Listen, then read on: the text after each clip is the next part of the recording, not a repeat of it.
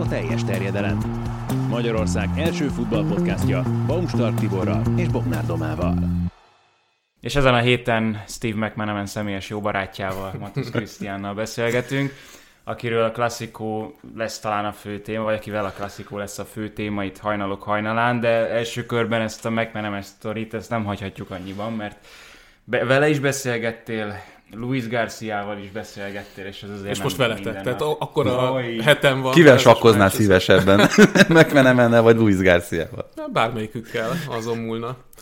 Na, nagyon jó fejek voltak egyébként. Hát ugye kezdjük a KH-tól. Tehát úgy van, hogy a La Liga ambassadorok közül volt lehetőségünk kettővel interjút készíteni, meg is volt, hogy kik, tehát nem mi választottunk, és hát már nem tudom, egy héttel előtte tudtuk, hogy, hogy nagyon érdekes volt, mert hogyha új feladat van, akkor van bennem izgalom, meg feszültség, de most kifejezetten izgultam. Tehát tök más ez, mint amikor odalépsz a pálya szélén, és kérdezel tőle kettőt-hármat, mert steril környezetben vagy, tudod, hogy egyszer csak megjelenik majd ott a megmenemen, és elkezd hozzá beszélni. Egyébként nagyon vicces, amit felraktam a, a Twitterre egy képet, ott azon röhögtünk, hogy, hogy szólt nekem valaki, és én azt hittem, hogy a spanyol koordinátor beszél hozzám, de az már a megmenemen volt, csak nem láttam még, és akkor ezen kezdtünk el vihogni, hogy, hogy, hogy igazából már kezdődhetett az interjú. Egyébként nekik ez egy ilyen nagyon komoly futószalagám, és, és írtó jó fejek és profik. Jó, de egyébként, eh, bocsánat, ez alapfeltétel, hogy aki Nyilván. ilyen nagykövet, az, az nagyon jól bánjon a médiával, legyen kedves, joviális akár, tehát hogy Hogyne. ezek nyilván úgy választódnak ki ezek a, Igen. az emberek erre a szerepre, hogy nem, nem véletlen, hogy mondjuk mit nem Roy Keane a Premier League-nek a, a Lehet, hogy ő is izgult azért, McManaman is. Aha, gondolom. Szóval ugye egyébként úgy van, hogy én úgy láttam, hogy a Luis Garcia otthon ült, mert volt mögötte egy gyönyörű Liverpool, illetve gyönyörű Barcelona mez bekeretezve. Igen, igen. És hogy a hol ült, nem Meg a labdák. Meg a labdák. Így van, hat labda volt ott. Igen, igen.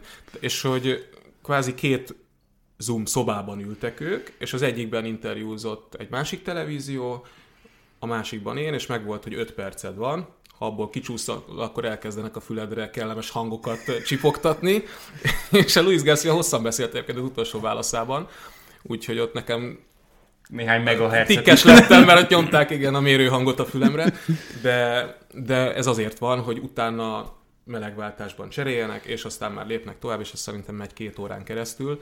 Úgyhogy nekik nem könnyű. Igyekszünk ilyenkor szerintem sokunk nevében mondhatom, olyan kérdéseket is feltenni, amit máshonnan nem nagyon kap, mert hogyha két órán keresztül ugyanarra kell válaszolni, az nem nagyon kellemes, de volt olyan is, amit tipikusan a felvezetésbe szántunk, és megkérdeztük mindkettőjüktől, tudtuk, hogy viszonylag kevés időnk lesz, tehát ki lesz a, a meccs embere vélhetően, és hát McManaman megmondta, hogy Benzema, úgyhogy nem is tudtuk betenni a felvezetésbe. De, de akkor még tudtuk, hogy sérül, de én is azt gondoltam, hogy játszani fog. Tehát, hogy nem hiszem, hogy tudom, három nappal a klasszikó előtt sokan fogadtak volna arra, hogy, hogy nem drótozzák össze. Valamivel sikerült meg lepni őket, vagy felvidítani? Hát vagy most Tibit is felvid... talált? Persze, Tibit is felvidíthatjuk ezzel, mert ugye McManamannél úgy kezdtem, hogy van egy állásajánlatom a Ja. számára, és akkor mondta, jó, jó, jó. Ö, És ugye az volt, hogy legyen döntőbíró, hogy Angliában van-e, tehát az angol és a magyar stáb között, itt a Spiller TV-nél, hogy Angliában van-e legalább hasonló, tehát még azt is megengedtem, hogy nem kell, hogy nagyobb derbi legyen, de legalább hasonló, mint a klasszikus, mondta, ah, no, it's az easy question. Azt mondta, hogy nincsen. Úgyhogy Próbált ez volt. A. Luis Garcia Hát igen, hát, ő, azért La Liga nagykövet egyébként, tehát egy... Nyilván, de azért, mint angol, szerintem neki elhihetjük. Most, hogyha az ő szavát is kétségbe vonod, akkor hát nem tudom. No mindegy. Luis Garcia meg az volt egyébként, hogy, hogy hát beszéljen egy kicsit, mindkettőjüktől kérdeztem ezt, hogy beszélnek egy kicsit arról, hogy a, hogy, hogy néz ki a, a városban, családban, nem tudom, számukra a klasszikó napja, és Luis garcia azért beszúrtam, hogy neked csak egy volt, ha jól tudom. és, hát igen, igen, igen, mert egy, egy szezonja volt a Barca nagy csapatában, és a, a tavaszi meccsen sérült volt, de, de ugye ő is jó fej volt. Viszont nagyon megőszült. Igen. Elképesztő. Igen. Tehát a legfrissebb képet, amit a neten találtam, összevetettem a mostani állapottal, és a következőnél már ilyen Jó, de jól néz ki egyébként, Nagyon, tehát látszik, hogy nagyon. egy deka Igen. felesleg Így nincs rajta, meg, meg tehát lát biztos, hogy, hogy egyébként odafigyel magára, meg még talán edzésben is van, csak ez, hogy megöregedett egy kicsit, az, hát azért a... nem tudná titkolni. Igen. Úgyhogy egyébként azt terveztem, hogy lehet, hogy neked említettem is korábban, hogyha lesz egy pici idő, akkor, akkor van a telefonomon egy kép, hogy a fiam éppen kapott egy Bozsik tornán egy oklevelet, és a Kozma Pista adta át, és utána ő magától odaállt egy, egy fotóra, hm. és hogy megmutatom neki, mert a McManamannel voltak csapattársak, a Liverpoolban, de annyi idő nem volt. Tehát, hogyha McManaman a második, mint ahogy vele kezdtem, akkor oda vittem volna, hogy, hogy legalább legyen még egy ilyen kis, uh-huh. nem tudom, hogy ő mennyire élvezte volna, nekem, nekem így élvezetes lett volna, hogy nézem, hogy gondolkodik de még erre sem volt idő, tehát tényleg egy, egy élmény volt, de azért futószalag. Hát valószínű, hogy szóval hogy nekik se könnyű ez a 48 interjú 5 igen, percen belül. Igen, igen. De hát ki kell zökkenteni őket valami, széval, valami hülyeséggel, aztán ez biztos... Egyébként az idő rövidsége miatt nem tettem fel azt a kérdést, amiről beszélgettünk itt egymás között a, a, a Makkának, hogy, hogy a játéka vagy az akkori frizurája inkább kompatibilis a mai labdarúgás világával. Pedig ez egyébként nagyon-nagyon jó Szerintem, kérdés. igen, ezzel ki lehetett volna zökkenteni, csak tényleg annyira kevés volt az idő, hogy nála ja, egy kérdés maradt. Nem sokat de... változott a hajviselete, nem? nem? Kicsit rövidebb, de... Igen, kicsit konszolidáltabb, de, nem sokkal. Igen, igen, igen. Tehát nála egy kérdés így is bent maradt, amit nem tudtam feltenni, Luis Garciánál pedig kettő, úgyhogy... Ők is ott voltak egyébként a Bernabeu-ban, azt néztem, hogy tehát azon túl, hogy követek, azon túl tévés szerepet is vállaltak. Nagyon furcsa mérkőzés volt ez a tegnapi, mert az eddigi klasszikóknak az utóbbi két-három évben szerintem úgy mentünk neki, hogy amíg volt Messi, addig a Barca is nagyjából esélyes volt, sokszor X-es volt a meccs, az utóbbi egy évben sokkal inkább a Real volt az esélyes, most néztem előtte a szorzókat, a Reára jóval kisebb volt, tehát ilyen kettő fölötti, a Barszára meg jóval három fölött a meccs előtt, de hát ez már a meccs előtt is furcsának tűnt, hogy így adják ezeket a szorzókat, mert ez itt um, nagyon kiszámíthatatlannak tűnt előre is. És hát végül... figyelembe véve a tendenciákat, én azt sem tartom uh, túl vad állításnak, hogy itt azért a Barcelonának állt inkább az ászló. Most persze ott volt ez a Paris Saint-Germain elleni nagyon kellemes élmény a, a Real Madridtól, de azért itt az elmúlt hetekben, hogyha végigvesszük, hogy, hogy milyen meccseket játszott a Madrid, nagyon ritkán volt igazán meggyőző. Igen, de azért legyőzni nem nagyon sikerült senkinek sem, mondjuk és a PSG ellen. kevés gólt is kapott. Tehát, hogy a Paris saint is volt két kapott gól, összesen, és a Barszának pedig abból a szempontból kedvező volt a sorsolása, hogy talán olyan nagyon nagy csapattal, nagyon nagy kihívás elé nem állították, viszont így lett belőle egy ilyen korszakváltós meccs, nem? Igen. Egyébként hát, meccs közben megnéztem, bocsánat, csak hogy mert annyira nem készültünk fel erre így fejben, hogy, hogy ilyen sok gólt kap majd a Real Madrid, pont amit Doma mond, hogy a szezonban egyszer kapott kettőnél többet, a Levante ellen még egy 3-3-as döntetlen alkalmával, és négyet nyilvánvalóan nem. Úgyhogy Tényleg, ja, persze, nem is ezt mondom, hogy ez benne volt, meg így utólag okoskodásnak tűnik a, a dolog, csak... Hát, amikor beszéltünk előtte, nem mondtad minden esetre, hogy te így gondolod. nem, csak, csak ö, pont ez, amit, amit a Real Madridnál esetleg hiányoltam, hiányoltunk, hogy nem voltak olyan lenyűgöző vagy lehengerlő teljesítmények, most nyilván itt is be lehet szúrni a Paris Saint-Germain elleni második félidőt, mert ott azért döbbenetes volt, amit Modric meg Benzema elővezetett, de a Barcelonának a kedvező sorsolással együtt is, meg itt most a Galatasaray elleni Európa Ligát is ide számítva, több olyan teljesítménye volt ebben az utóbbi, tudom két hónapban, amire azért mindenki azt mondta, hogy hát igen, itt, itt minden úgy tűnik, hogy kezd a helyére kerülni. Hogyha arról beszélünk, hogy játékban mit nyújtott a két csapat, akkor egyetértek. Tehát, hogy a Barcelona az elmúlt időszakban többet nyújtott játékban, de ettől függetlenül ugye a klasszikónál én nem nagyon szoktam esélyesről beszélni. Az, hogy Benzema kiesett, plusz még Mendi is kiesett, azért az, az valóban a Barca felé billentette már az esélyeket. Melyik volt a komolyabb hiány? Hűha, nehéz meg. Én Benzemát mondanám élből, de azért látva ezt a mérkőzést, hát nem biztos. Tehát, hogy ott hátul dőltek el a dolgok, igazából a két szélen. És miért rázod a fejed? Akkor miért kérdezed, hogyha te jobban tudod? Azért rázom a fejem, nem, nem a te válaszodra, hanem arra rázom a fejemet, hogy milyen több háromnegyed, háromnegyed kilenckor kezdtünk. Igen, arra is. Akkor minden héten rázhatnám. De hogy, de hogy milyen döbbenetesen rossz Szóval játszott a két szélső hátvéd a Real Madridban. Az nagyon, tehát hogy már előtte te, szerintem ez egy, egy kulcsfontosságú párharc volt mindkét oldalon, hogy a, a széleket majd hogy oldják meg a csapatok, és ugye Mendinél lehetett érezni, hogy, hogy ott az ő hiánya jelenthet problémát. Nacho alapvetően megbízható, de hát azért sebességben egyáltalán bal hátvédként nincs olyan távolról sem, mint, mint Mendi. És Kárvahálnál is lehetett érezni a veszélyt, szerintem, de leginkább, amikor előzetesen beszéltünk, akkor szerintem a Real Madrid szurkolók közül is sokan úgy gondolták, hogy ott lesz esély, amikor majd Dani alves szemben Vinicius játszik. És ezt a méregfogat gyorsan ki is húzta azzal Xavi, hogy odarakta Araujót, aki az elején egyszer egy kicsit megforgatott Vinicius, de alapvetően sebességben tökéletesen tudja tartani. Erős is, tehát lepattal róla, ahogy Cicó fogalmazott, miközben néztük, hogy szépen terelgeti, tehát hogy, hogy nem tudott rajta fogást találni egyszerűen, és ez szerintem meghatározó volt. Egyébként pedig Benzema azért hiányzott írtóra, mert a védekezésben is rendkívül fontos szerepe van, a vinicius való összjátéka, szerintem Vinicius számára már az ő jelenléte is sokat jelent a, a pályán, és, és egyáltalán a személyisége, ahogy, ahogy extrákat tud beletenni, az most nagyon hiányzott a Real Madrid. Nem indult azért annyira jól a kapcsolat. nem, nem, nem, nem. Egyébként az, az csak nekem volt meglepő, vagy fel sem vetődik ilyenkor az, hogy uh, akkor, amikor ilyen védőhiány van, akkor az az állába játszom bal hátvédet, akinek sokkal nagyobb tapasztalata van azon a poszton, mint Nacsóna?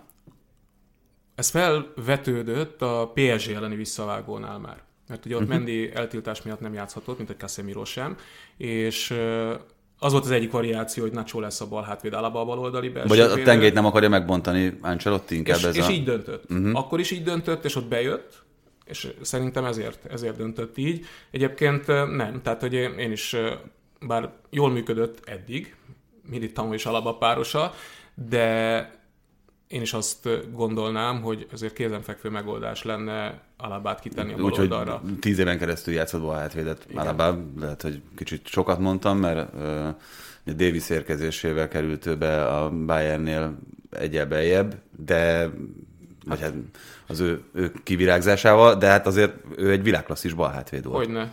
Meg belső középpályás, meg baloldali középpályás. meg irányító az osztrák igen, igen, igen, igen. De a második fél időben, oké, okay, 4-0 után, amikor ugye négy védős rendszerben játszott a bal oldalon, akkor azért felért, volt kapura lövés, tehát ez azért jelezte szerintem, függetlenül az állástól, hogyha előrejátékban is gondolkodunk, akkor alapban azért hasznosabb bal hátvédként nyilván. Itt Szennácsótól nem nagyon várhatod azt, hogy ő majd felfut és támogatja az akciókat viszont nagyon instabil Nacho belső védőként, és azt hiszem, hogy ezért volt már korábban is az a döntés, hogy inkább ez az Alaba Militao kettős legyen ott. Nem volt túl késő ez a félidei változtatás Ancelotti-tól? Volt az első negyed órán belül talán jobb időszaka a Real Madridnak, de azon kívül az első félidő felétől legkésőbb már látszott, hogy ebből mészárlás is lehet. Abszolút látszott, igen, és nekem már a felállás is nagyon furcsa volt. Tehát amikor megláttuk az összeállítást, akkor nem nagyon tudtuk hova tenni, hogy akkor mi lesz Rodrigóval, mert hogy Valverdét tényleg nem ő, hanem Zidán használt arra, ugyan a felvezetésben beszéltünk is erről, hogy Jordi Albát lekapcsolja az ő felfutásaival szemben. Odaállította, és nagyon jól helyt is állt ebben a feladatkörben. Ahogy egyébként mondjuk Jorente is játszott ebben a pozícióban az Atletico Madridnál több ízben.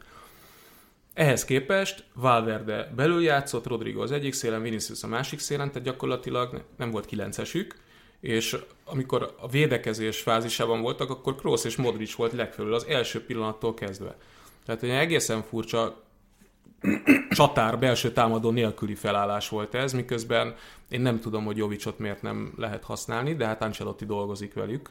Csak az a furcsa, hogy amikor Jovics azért beállt, nem volt gyenge. Tehát, sőt, amikor kezdő volt, tehát, hogy amikor több játék lehetőséget kapott, nem pusztán perceket, akkor én azt láttam, hogy, hogy ő benne van annyi, hogy, hogy Benzema hiánya esetén tudna segíteni. Tehát ez az egyik. A másik meg, hogy amire, amiről beszéltél az előbb, még én azt mondanám, hogy ez a formációváltás, ez még korai is volt. Tehát, hogy nem, nem értettük. Nem is derült ki persze, hogy mit akart ezzel a három védővel. Mert az egy totális összeomlást hozott. És, és még egyszer mondom, hogy nem jöttünk rá, hogy mi volt a terv. Lehet, hogy a mi hibánk ott a stúdióban, összedugtuk a fejünket, és fogalmunk nem volt, hogy akkor, mert nem vitte ki Valverdét a szélre, hogy majd ő lesz az egyik szárnyjátékos. Tehát, hogy Rodrigóval és Viniciusszal próbálta megoldani, vagy próbálta volna a két szélső védekezés problémáját. Tehát mondjuk pillanatok alatt ott akkor a területek keletkeztek, hogy már Ferran Torres a második fedő elején csoda volt, hogy kihagyta azt a kapussal szembeni zicserét, és aztán hat gyorsan, gyorsan rájött erre Ancelotti is. Igen, és akkor vissza Casemiro, baloldali belső védőnek, Alaba balhátvéd. Jöttek Lucas Vázquezék is, de, de ez csőd szerű volt azért a Real Madridtól, és mégis ezért furcsa klasszikó ez, mert így is a Real Madrid valószínűleg behúzza ezt a bajnokságot. És ezért volt egy olyan gondolat a fejemben, hogy a Barszának lehet, hogy rosszul jött most ez a klasszikó győzelem, mármint, hogy ilyen szinten megnyerte ezt a klasszikót, igen, lehet köpködni, hogy miért lenne rosszul egy 4 0 győzelem a Barszának, de ennek a csapatnak a Mind a Barszának megvan az útja, hogy így fog tovább menni, és jövőre így fog játszani. A Real Madridnak viszont ez egy éppen jókor jött pofon, és egy éppen jókor jött ébresztő volt talán, hogy ez jövőre nagyon-nagyon-nagyon kevés lesz. Hát lehet, igen, de ebben az összevetésben most valóban jobban néz ki a Barcelona, de egyelőre, hogyha a... De akkor, bocs, nem értettem, hogy miért jött rosszul akkor a Barszának, hogy ők megnyugodnak, hát, és Real, akkor a... Nem, hogy a Reált egy kicsit feltúlhozzak, ja, is így értelmeztem. Uh-huh. Benne van ez, meg ugye az igazolási tervek, meg hogy most állnak az ügyek, ott is azért a, a Real Madrid elég aktívnak tűnik, meglátjuk. Én szerintem azért, a, ugye Kroos valószínűleg azért ment le a szünetben, mert nem lehet százszázalékos a, a combja, nekik ki kellett a minap hagyni a mérkőzést is emiatt, és továbbra is azt látom az egyik problémának, hogy Ancelotti egyszerűen nem hajlandó rotálni. És Modric az az edző, aki, aki megteremtette a rotáció fogalmát a világfutballban, nem? Tehát, hogy Ugye őróla mondták először, hogy Aha. ő tudja a leghatékonyabban használni a keretét, és egyébként a korábbi állomás helyein, még itt akár, hogyha a Napolit vagy az Everton nézzük, még ott is szerintem ezt, ezt nagyon jól csinálta. Itt Madridban feledkezett meg erről, hogy hogyan érdemes. Igen, és 30 pluszos játékosokról beszélünk sok esetben. Modricra gondolok elsősorban, aki ember felett itt nyújt. Tehát most is a második félidőben, ahogy amilyen alázattal ment vissza és védekezett a védők sorába visszafutva, de hát az, hogy nem tudom, két hónap alatt pihen valaki egy meccset, és azt mondja az Ancelotti, hogy hát amiatt nem sérülhetett meg, hogy nem pihent, hiszen ott volt az Alaves elleni mérkőzés, Tony Kroos ellen esetében ez pont így hangzott el, hogy amikor megkapta azt pihenőnek. Szóval én itt érzek a, a teljesítményüket illetően egy visszaesést az elmúlt időszakban, bár azért az eredmények összességében jönnek, és ezzel hozom összefüggésbe. De, hogyha a top formát vesszük, akkor azért van ebben a Real Madridban, azt gondolom, csak mondjuk a Barcelona most öles léptekkel lépked előre, tehát az tényleg figyelmeztető jel, mindentől függetlenül, hogy a Barcelona milyen teljesítmény nyújt, és hogy mennyit változott Xavi alatt a, a játékuk. Mielőtt átérnénk a Barszára, még szerintem annyiban időzzünk el itt a Real Madrid esetében. Azért nem értek teljesen egyet ezzel, amit mondtál, hogy ez most egy ébresztőként jött a Madrid számára, mert a Madridnál szerintem van egy, egy eléggé világos terv arra vonatkozóan, hogy hogyan akarják ezt a csapatot megerősíteni, meg hogy hogyan is fog kinézni mondjuk a következő évi csapat. Most nyilván Mbappé majdnem biztosan adja magát, hogy ő majd érkezik.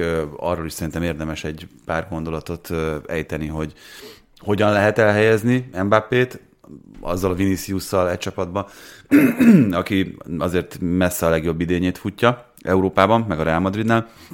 És hogyha még mondjuk érkezik esetleg Pogba is, akkor ez, ez egy bitangerős kezdőcsapat, kettő játékost igazolni ebbe a kezdőbe szerintem az egy kimondottan ragyogó jövőképet festhet. Inkább az edző kérdés.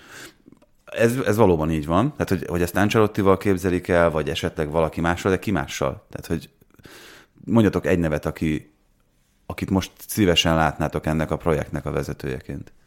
Nem tudom, nyilván sokan ilyen innovatív fiatal edzőben gondolkodnak, de nem tudnék most valaki David Ancelotti. igen, igen, igen, igen.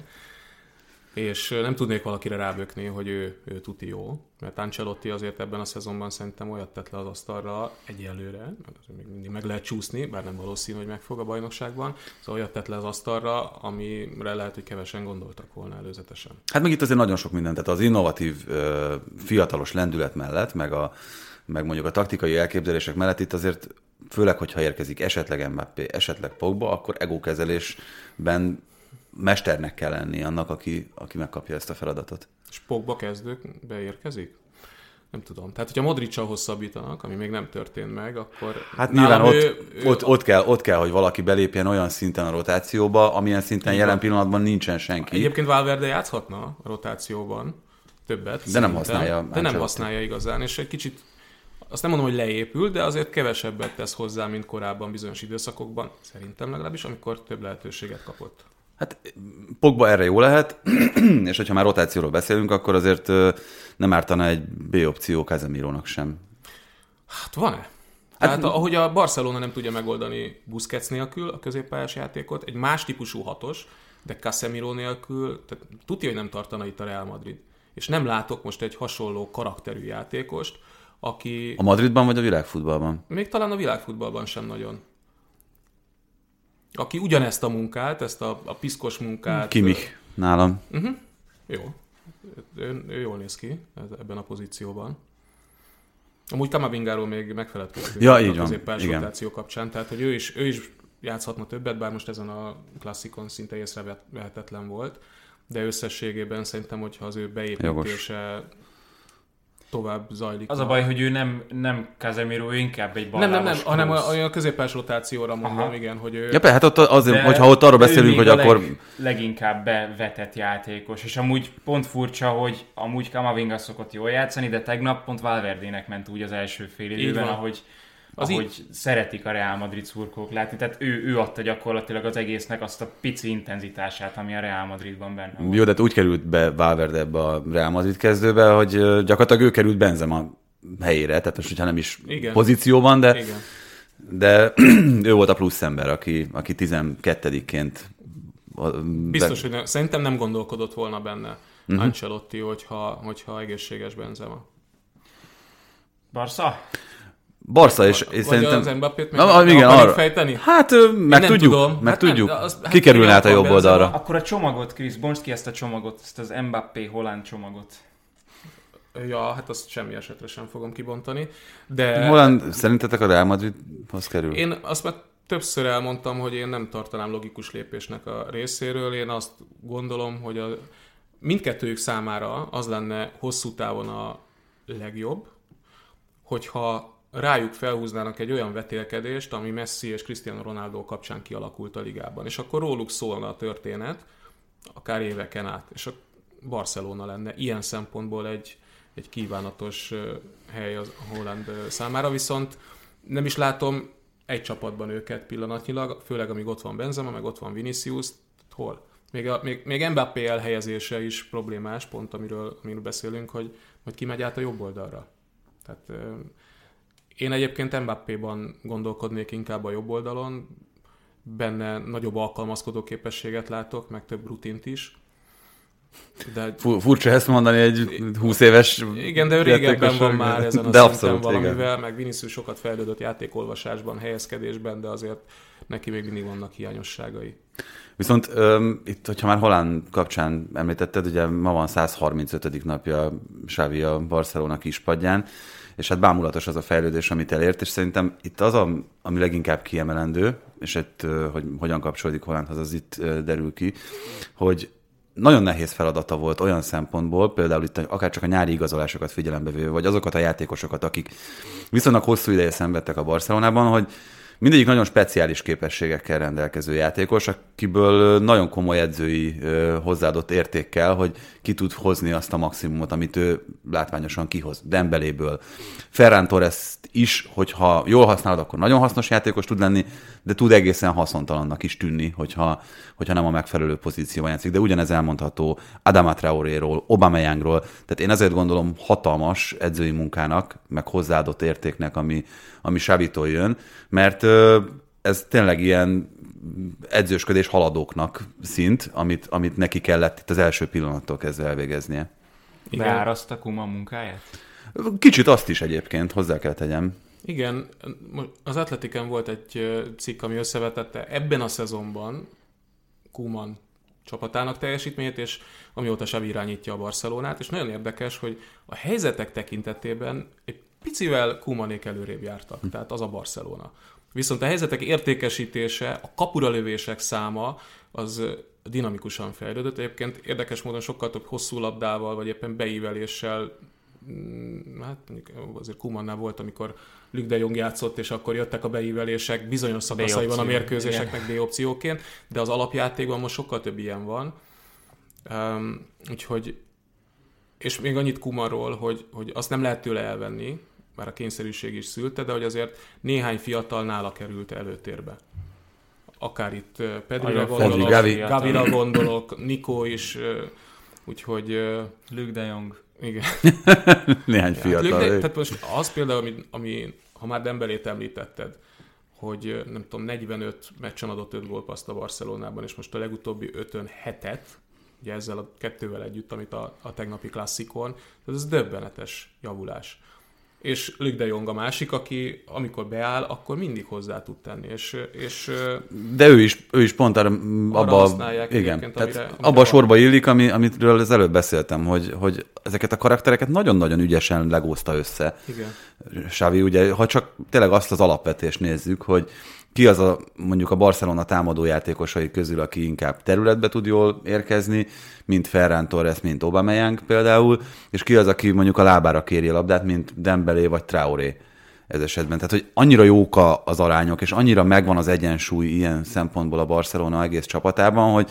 Ha most Kuman adna egy nyilatkozatot, amit megtett egyébként, de ne abból induljunk, hanem egy képzeletbeli nyilatkozatból, hogy ilyen játékosokkal én is meg tudnám csinálni, akkor hinnétek neki? Nem.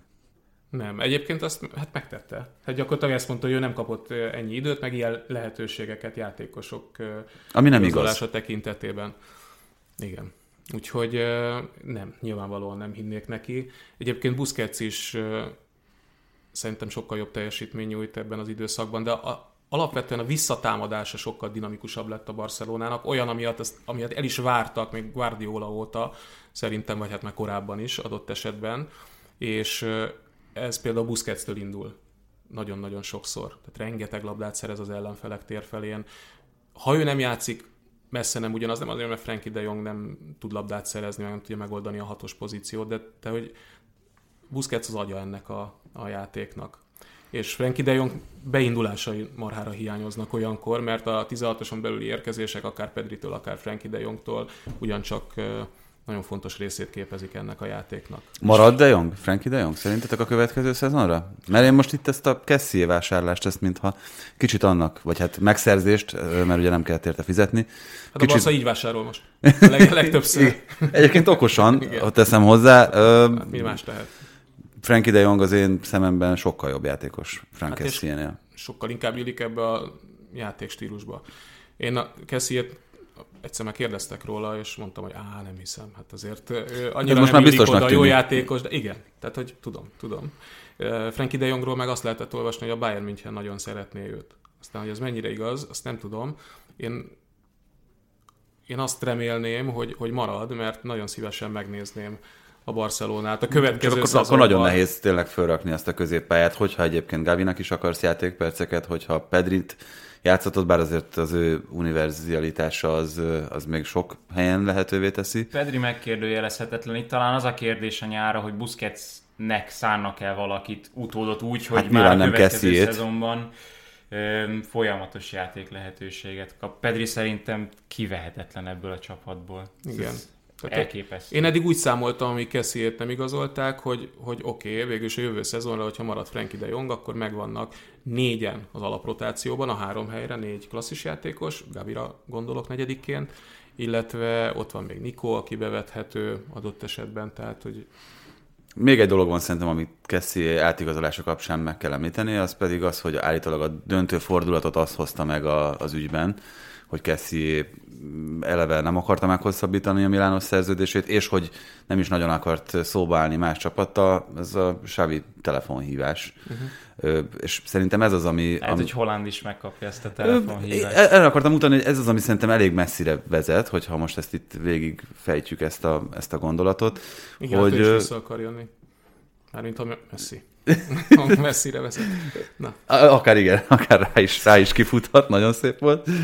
Szóval, hogy, hogy az az erő, ami, ami azért szemlátomást Kumanban nem volt meg ilyen szempontból, az azért Savival, azzal, hogy ez működik ez a projekt, és láthatóan előre halad ez a Barcelona, azzal az egyik pillanatról a másikra egy, egy, ilyen, egy ilyen hihetetlen dominanciát kezd jelenteni. Tehát az, hogy hogy egy ilyen szint, mert azért Kessiéről lehet azt mondani, hogy nem biztos, hogy nagyon beleillik a Barcelonába jelen ö, tudásunk szerint, de azért egy olyan futbalistáról van szó, akit, akit tényleg nagy klubok üldöztek, és szerettek volna megszerezni, és ott, hogy egy ilyen dolog döntő, az, az szerintem nagyon sokat elárul arról, hogy, hogy, hogy milyen potenciál költözött pluszban a Barcelonába. Xavi érkezésével és a jó munkavégzésével. Igen, és az ahogy mondod, ha ő felhívja, az azt is jelenti, hogy ő tudja, hogy akarja, és tudja, hogy mire akarja használni. Tehát... És az eddigi, tehát az eddigi tapasztalatok azért tényleg azt mutatják, hogy meg lehetett volna égni Obama meg lehetett volna égni Traoréval, Ferran torres tehát hogy azért itt jöttek olyan játékosok, akik, hát fogalmazunk úgy, hogy nem éppen a virágkorukat, vagy a leg, legfényesebb időszakukat élték. Obama kapcsán ez, ez teljesen nyilvánvaló, de hát ugye akár Dembeléről is ugyanez elmondható. Tehát onnan indultunk mennyi másfél hónapja, hogy nem lesz kerettag, mert hogy nem akarja meghosszabbítani a szerződést. Most meg arról beszélünk, hogy, hogy hát igen, egyébként is érkezett Aubameyang, meg milyen jól érzi magát, meg milyen jól használja. Xavi most szerintem kisebb az esély arra, hogy ő távozik, mint hogy, mint hogy marad. Nem tudom egyébként, ez a Dembélé ugye ez nagyon érdekesen alakul így, hogy megérkezett egy régió barátja, mert ugye Dortmundban ők játszottak együtt, mi több nagyon eredményesek is voltak együtt, és szerintem Dembélé kifejezetten élvező, hogy Aubameyanggal játszhat, ez az egyik. A másik pedig, hogy én a helyében azért kétszer meggondolnám most, vagy lehet, hogy még többször, hogy, hogy elmegyek el. Mert most nagyon jó helyen van, nem tudom, egy apa figurát kapott-e Xavi személyében, de hogy kifejezetten jól, jól kezeli őt. Kit, kit fog még felhívni Xavi akkor így? Ez így megvan? Hát, Tehát, hogyha Holland Még egy, érkezne... egy-két védőt lehet, hogy kell. mert Jordi Albát például nem tudja helyettesíteni, pedig amikor kinevezték, azt mondta, hogy hát azért nem fogja bírni a heti két meccset Piqué, Alba, Busquets, aztán ugye a Galata elleni hazai mérkőzésen Albát nem tudta leültetni, a mhm. másik kettőt leültette, és szünetben becserélte őket, gyakorlatilag elismerve, hogy nélkülük működésképtelen a játék. Jó, de egyébként ez tök érdekes, hogy ebbe az irányba megy szerintem az egész foci világ, és ez egy jelenség gyakorlatilag itt a járvány kitörés óta mindenképpen, de már szerintem az előtte való években is láthattunk ilyet, hogy a játékosoknak azért most már szerintem sokkal kisebb súlya esik latba az a tény, hogy akkor ki az, aki nem tudom, kifizeti a hatalmas átigazolási összegeket érte, és ki mennyit, mennyit fizet az új állomás helyén. Ugye Holland esetében is arról beszélünk, hogy 64 millió euró azt hiszem az az összeg, amivel aktiválni lehet ezt a kivásárlási záradékot. Ezt gyakorlatilag most ott tartunk, hogy a világ összes nagyklubja ki tudja fizetni, hogyha ki akarja, és éppen ezért nem is kell a Dortmunddal tárgyalnia senkinek. Uh-huh. Tehát, hogy leteszik ezt az összeget, és Hollandot kell meggyőzni arról, hogy az a projekt, amiben te most eljössz hozzánk, ez feküdni fog neked, itt kiteljesedhetsz, itt, itt nagy sztár leszel. És itt, itt jönnek a, a sávi telefonhívások, szerintem. Tehát itt, itt van ezeknek szerepe. Valószínűleg mert hogy Guardiolától is kap egyet, és ott akkor döntsd el, hogy akkor, akkor melyik a... Eh, ahogy, ahogy itt olvastam ezeket a Fabrizio Romano féle eh, híreket, tehát a Holland teljesen tudatosan csinálja az egészet, és mindenkit meghallgatott már egyesével szépen, na minden is nem keresgélem meg, és nem tudott döntést hozni első körben. Miközben már tényleg úgy jönnek ki azok a hírek Dortmundból, hogy hogy ő biztosan elmegy, hogy az, az, az nem is kérdés szerintem. Lehető. Hát ugye ez az utolsó olyan év, amikor aktiválni lehet ezt a bizonyos ö, záradékot. Aha, nagyon szépen megfontolja a Holland, de a Barszának az a kérdés, hogy szüksége van egy Hollandra, mert bár négy gólokat lő meccsenként, Aubameyang jól használja ki a helyzeteit, de, de van sok elpuskázott helyzet. És most tegnap ide, felidéztük azt, hogy mit mondott még kvázi kívülállóként Xavi Aubameyangról 2020-ban, hogy nem biztos, hogy passzolna a játék a Barcelonához, mert nincsenek itt akkora üres területek, amire neki, neki szüksége van. Na most akkor Holland esetében, tehát ez, szerintem ez hatványozottan igaz, miközben Aubameyang meg, megtalálta a helyét, illetve Xavi megtalálta az ő helyét, úgyhogy ez, ez is egy érdekes, hogy hogyan szépen be tudták, jól érkezik, tehát nem kell neki sok hely ahhoz, hogy, hogy érkezzen. Én Hollandban kevésbé látom a, a, a lehetőségét, hogy az összjátékban mondjuk számottevően részt vegyen, de azzal együtt, hogy nagyra tartom őt. Egyébként ez volt az, amiben szerintem a legtöbbet fejlődött idén Dortmundban. Ugye ezt sokat ki is emelték a különböző Bundesliga anyagokban, hogy előkészítésben a többieknek hogyan csinál területeket, hogyan nyitja meg előttük a, az utakat azzal, hogy, hogy magára vonja a kettővédő figyelmét is. Tehát, a dinamizmusa meg marhára kellene a, még a Barcelonának pluszban. Tehát minden egyes ilyen játékos szerintem, aki ezt az öreg uras focit felturbozza, az egy óriási lökés. Egyetlen egy bajom van Hollandal. Így, tudom, hogy ez, ez ebben semmi szakmai nincs. Nagyon csúnya az a srác. Hát, Tehát, hogyha most, nem hogyha arra... a csapatképre, úgy érted? Eladhatatlan? Nem, de sokkal kevésbé eladható, mint amilyen a Ronaldo-Messi pár bajban volt. Ugye, amit most Krisz mondtad ezt, hogy az Mbappé holland vetélkedésre felhúzni. Ja, igen, tehát, hogy... Na, mi, ezt most azért mondod, hogy Messi szép volt? Vagy... Hát szebb, mint Holland. hát Holland egy kimondottan csúnya, csúnya srác. Jó, egyébként... Ezzel a baltarcával, egy, meg a... Meg ez a... is egy kritikákra okot adó felvetés szerintem. Még azt is gondolom, hogy részben jogos kritikákra, hogy valakit a külseje miatt nem, de, de ezt tudjuk azért, de... hogy, tudjuk azért, hogy a, de. mennyit számított Ronaldo leigazolásakor mondjuk a Juventusnál az Instagram követők száma, meg a, tehát hogy ő, ő egy nyilván... Hát meg be kell mondjuk, hogyha egy kicsit visszamegyünk. Tehát, hogy azt akartam mondani, miután jól megrottalak, hogy de, hogyha nem vagyunk álságosak, akkor, akkor ez szempont. Hát Tehát, hogy ne, főleg, a... hogyha a leges legmagasabb polcra akarod Igen. helyezni őket. Tehát, hogy na mindig, bocsánat, elnézést Holántól is, vagy mi, meg az anyukájától, meg mindenkitől, de mi lehetett az anyukája? Tehát, hogy, hogy ez, ez, ez valamilyen szinten biztos, hogy akadályozni fogja a pályája későbbi részében. Én nem hiszem egyébként, de, de az kétségtelen, hogy, hogy egy ilyen óriás rivalizálást könnyebb felfűzni két szép fiúra, mondjuk Messi nem mondanám, én, én sem nem, nem tudom. Hát nem, én sem mondanám annak, de hát ö, nem, nem, nem csúnya. Jó. Nem tudom, Jó, bocsánat, megöltem a, beszélgetést. Ne? Nem, Igen, most nem, nem, nem megölted, csak hát Messi hol eladhatóbb, mint Holland, azt nem tudom. Hát Holland egy mókás figura. Messi sosem nyilatkozik senkinek. Ebben, nyilatkozik. Jó, ebben mondjuk van igazság. Csak Igen. focizik, és nem Igen. szép ember. Azt bárhogy bizonyítod nekem. Jó, ebben egyébként van igazság, hogy Holland már most sokkal több ö, közösségi szereplést vállalt, mint amennyit, amennyit Messi a teljes pályafutása során. Jó, ezért meggyőzhető vagyok, csak meg Főleg. amúgy azon gondolkodom, hogy Mbappé kiállja a Cristiano Ronaldoval való összehasonlítás próbáját. Nem. Hát, hát nagyon nagy visszalépés minden szempontból. Krisz, szóval. egy kedvenc kérdésedet még bedobom. Utolérheti a Barcelona a Real Madridot a szezon Szerintem mit tippelsz a, nem tudom, a következő fordulóra? Miből gondolod, hogy ez a kedvenc kérdésem? Nem, nem egyébként, voltam... bocs, kicsit csavarhatok a, a kérdésen? Ja. Szerintem itt az az érdekes, hogy ezt hallgattam tőletek is, meg mindenkitől, hogy ez milyen különleges ez a mostani szezon, és aztán a végére ugyanaz lesz az eredmény, mint ami, ami minden szezonban. Tehát Real Madrid, Barcelona, Atletico Madrid lesz az első három, szerintem a Sevilla le fog csúszni a dobogóról is, lehet, hogy ez, ez túl merész jóslatnak tűnik, de az Atletico szerintem egyre jobban összeáll. A Barcelonánál már beszéltünk ezekről a pozitív folyamatokról, a Real Madrid meg szerintem utolérhetetlen. Könnyen lehet, hogy így lesz, ahogy mondod egyébként, mert a, amúgy Sutyomban az Atletico Madrid is épp úgy araszol, ahogy a Barcelona. Tehát most már ötöt nyert Zsinórban, ott volt egy Osasuna elleni mérkőzés, ott húztak egy vonalat, nem tudom, hogy leültek egymással beszélgetni, de utána mondta a Simeone, hogy akkor mostantól kezdődik egy mini bajnokság, mi azt meg akarjuk nyerni.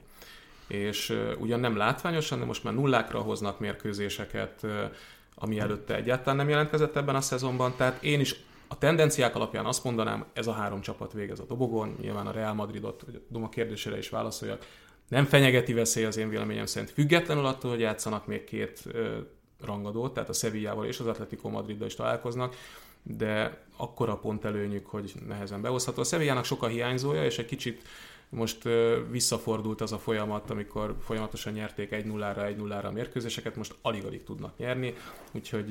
Jövő héten Barca Sevilla. Így van. Vagy jövő Hát a, a válogatott, válogatott hét után, így van. Tehát azért mondjuk az egy olyan mérkőzés lesz, ami nagyjából be is lövi szerintem, hogy ugye a Sevilla maradhat a dobogón, akár a második helyen, vagy pedig vélhetően lecsúszik onnan. Krisz, nagyon köszönjük, hogy itt voltál. Jó kézilabdázást majd. Mi Köszi. pedig... Figyelmetbe ajánlom egyébként Patrick Vincseket.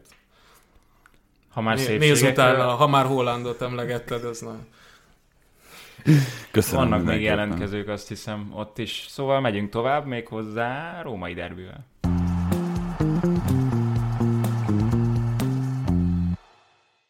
Római derbit ígértünk a folytatásra, és Vályi Bencét szerkesztőnket, akit ezúttal vendégként köszöntünk. Ugye, sikerül befordulnom úgy, ahogy szeretnék. Bocsánat, lebontom itt a berendezést is. Szóval, szerintem azt elég kevesen tudják, hogy felvállalod te egyáltalán, hogy te Róma szurkoló vagy? Ezt... Hát nem tudom, most így a nyakennemet elkezdem kapargatni, hogy uh, ezt felvállaltam, mert amúgy nem, még soha nem mondtam el. Nyugodtan távolabb, még, uh, nagyon, nagyon jó. Ez a mi mikrofonunk, ugye minden héten veletek dolgozok, és nem tudom, hogy működik. Na szóval, a, nem mondtam még sehol, de azért mondjuk viszonylag... Bocs, csak még egy dolog, Aha. nem kell annyira közel, mert az meg már ilyen túlvezérelt lesz. Akkor Úgy. nagyjából ez a... Idője hátra, és akkor így. Jó, hú, hát ez óriási nagy királyság, tök jó. Szóval nem mondtam még el sehol sem, meg nem írtam le konkrétan, de viszonylag Most nyilvánvaló a, egyébként a különböző megnyilvánulásaimból. Tehát van egy másik podcast, ahol ugye szoktam uh, hülyeségeket összehordani hétről hétre. Ja, és... Ez a Premier League nyugodtan mondjuk ki. Igen, az... De ott angol focival foglalkoztak, és ott azért nyilván ritkábban kerül elő, hogy mi, mik a csapat preferenciáid a szériában. Igen. Nem, a murinyózás szokott az elején néha lenni, és akkor ott uh, fel tudom vonultatni az ellenérzéseimet vele szemben szemben. De akkor tegnap nagyon nagy boldogság volt, mert hogy azt azért nyugodtan mondhatjuk, hogy jó, nyilván itt a második fél ez már majdnem az értékelhetetlenbe csúszott át, de az első félidei produkció az kimagaslóan a legjobb volt a Mourinho korszakban a Rómától. Fú, na ezek azok a teljesítmények, amikor én szerintem lehetetlenség objektíven megítélni, hogy mi történt a pályán. És az, hogy az első percben egy pontrugásból, arról majd feltétlen szeretnék még beszélni, a pontrugásokról a Róma kapcsán, sikerült gyorsan előnybe kerülni, és utána gyakorlatilag a, a Lációnak a letámadásának köszönhetően, ami idén már számtalan gólt okozott szerencsétleneknek, a gyakorlatilag 20 perc után sikerült eldönteni az egész meccset, és akkor ilyenkor nagyon megítélni, nagyon nehéz megítélni szerintem jól egy, egy ilyen találkozót, és nagyon könnyű belecsúszni ebbe, amit mondasz, hogy hát, ez az igazi zsozéság volt, jól kinézte az a kis gyenge pontját az ellenfélnek, arra nagyon rájátszott az ellenfél, és akkor így sikerült a, a derbit megnyerni, és hát, hogy ez Mourinho legjobb meccse, én szerintem nem, de, de én nekem alapvetően van sajnos, hogyha már így kezdtük, ahogy kezdtük a beszélgetést, nekem van alapvetően egy ilyen nagyon ö, pessimizmus, pessimizmusra meg ö, szkepticiz, szkepticizmus van ilyen Szkepticizmus. Szó? Szkepticizmus. Egy, nem tudok beszélni. Igen. szkepticizmus lett belőle. Az már tök jó. Na, ez majd a TikTokra csodálatos tartalom lesz. Szóval, hogy alapvetően így állok hozzá, és nagyon nehéz ezeket a teljesítményeket örülni és jól értékelni, mert tudom, hogy két hét múlva majd jön a, most nem tudom fejből, hogy éppen ki, de majd jön a Genova, és akkor jön egy ilyen 80 percnyi szenvedés, majd az utolsó előtti pillanatban a valakire rápattan a 16-oson belül a labda, és akkor a Temi Abraham megint eldöntheti a, a találkozót. Egy dolog elvitathatatlan szerintem itt a Mourinho témában. Elvitathatatlan. Az, igen. Ez pedig az, hogy ha valami erénye van még Murinyónak, akkor mindenképpen azok között kell említeni azt, hogy a rangadókon, a jó meccseken általában azért jobban teljesít a Róma. Mondom mindezt úgy, hogy azért az Atalanta elleni meccsek megnyerése, megnyerésén kívül nem volt győzelem a Rómának egyetlen egy. Mert szerintem igazat mondasz, csak ö, máshogy érted, mint ahogy én itt most ki akarom forgatni, mert a Róma nagyon sok rangadón tök jól teljesít, meg tök jól futballozik, mint például a Juventus ellen is. Csak utána valamilyen megmagyarázhatatlan okból kifolyólag, mint ahogy egyébként, hogyha megnézzük az XG különbségét például a csapatnak, ami a harmadik legjobb a szériában, na most ehhez a helyhez olyan távol van a Róma, mint a Makói lovag Jeruzsálemtől, szóval ö, valamilyen megmagyarázhatatlan okból kifolyólag a jó futball az nem eredményez valódi eredményeket, meg három pontot, vagy egyáltalán egyet sem a rangadóknak a, az ömén. Öm, nem tudom, gondolkoztam ezen, és ö, még azon is, hogy egyetem föltegyem ezt a kérdést. Hm. Egy Zanioló kapcsán lehet beszélni arról, hogy ő nem játszott, miközben azt gondoltuk, hogy azért ennek a Mourinho gépezetnek is az egészséges Zanioló az alapköve kell, hogy legyen. Ö, voltak is nagyon-nagyon jó mérkőzései és nagyon jó felvillanásai, de mégis kicsit az volt az érzésem a tegnapi meccset nézve, hogy Sergio Oliveira bekerülése volt itt az igazi mhm. kulcs a Róma középpályán. Azzal kapott olyan szerepet Mikitárján, ami sokkal jobban fekszik neki, itt ebben uh-huh. az érettségi szinten, meg ebben az életkorban, és hát egy, egy 30 éves portugál, eddig igencsak középszerűnek gondolt játékos oldotta meg azokat a problémákat, amik folyamatosan fönnálltak a Rómánál eddig. A középpálya volt szerintem is a kulcs, meg egyébként az elmúlt hetekben is ez tulajdonképpen a, a Rómában minden pozitívum Temi Ébrehemen túl, és az például, hogy Lorenzo Pellegrini idén most már az egész szezonra uh, rátekintve folyamatosan a kapu az elég közel játszik, a csatárok az elég közel játszik.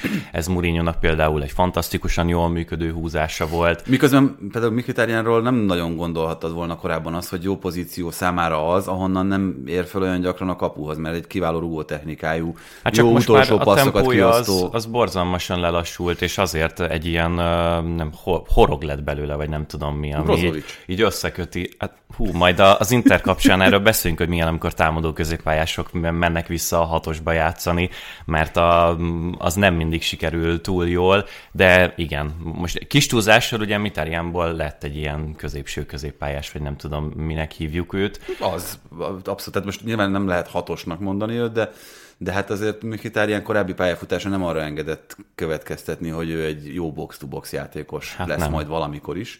Most pedig úgy beszélhetünk róla, uh-huh. hogy, hogy az. Igen. És ez, ez, én továbbra is kitartok amellett, hogy ez nagyban köszönhető Sergio Oliveira-nak. Ez abszolút így van, és abban is egyet tudok érteni, amit azt hiszem, hogy itt a, a szavaidban eldugtál milyen, hogy Zanioló jelen állapotában. Hol van, hol van ebben a rendszerben? Hát a, a cserepadon leginkább, meg ö, azt gondolom, hogy inkább többet árt a pályán, és ezt nagyon fáj kimondanom, mint amennyit hasznot hoz valójában elől. Mert a megindulásai, az a fajta játékszervezési elv, amit az ő cselkészsége, meg a, a annyira még nem megkopott sebessége ad, az a mai napig megvan, csak szerintem pont az az extra húzás, ami a támadó harmadban őt kiemelte nagyon fiatalon, az teljesen eltűnt a fenébe.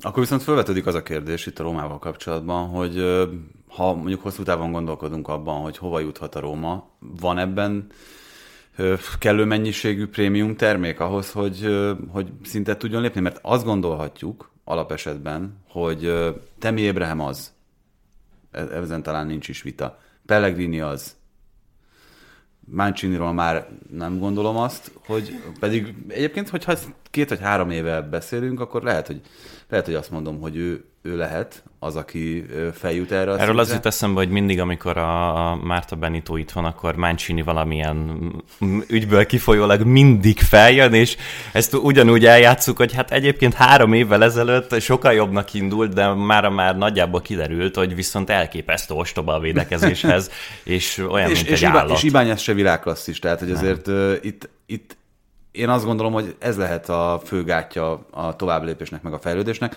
mert hogyha egy harmadik embert akarok mondani, az pont Zanioló kellene, hogy legyen, mint a legfelső polcról ö, való játékos, és azért jelen pillanatban szerintem az olasz bajnokság top 4 csapata közé férkőzni ö, ennyi minőséggel nem nagyon lehet. Nem, de hát ezt a pontkülönbség tökéletesen megmutatja, hogy van az első négy csapat most éppen Olaszországban, és akkor mögöttük van a Róma, meg a Láció, meg most éppen az Atalanta, de hogyha ilyen nagyot, nagyon nagyot mondást szeretnék használni, akkor azt mondanám, hogy szerintem a Fiorentina közelebb van a Rómához, meg a Lációhoz jelen pillanatban, mint a Róma és a Láció a Juvéhoz, vagy a Milánhoz. Vagy Minőségben talán nem, de mondjuk ott az edzői hozzáadott érték Igen. Vincenzo Italianoval uh-huh. talán valamivel több. Gyakorlatilag, mint hogyha Mourinho szólalt volna meg belőled az előbb, hogy sajnos nincs elég minőség ebben. Ö, de ebben, ebben azért nehéz nem egyet érteni vele, mert egyébként, tehát ha meg onnan nézzük, hogy, hogy az egyes posztokra lebontva ki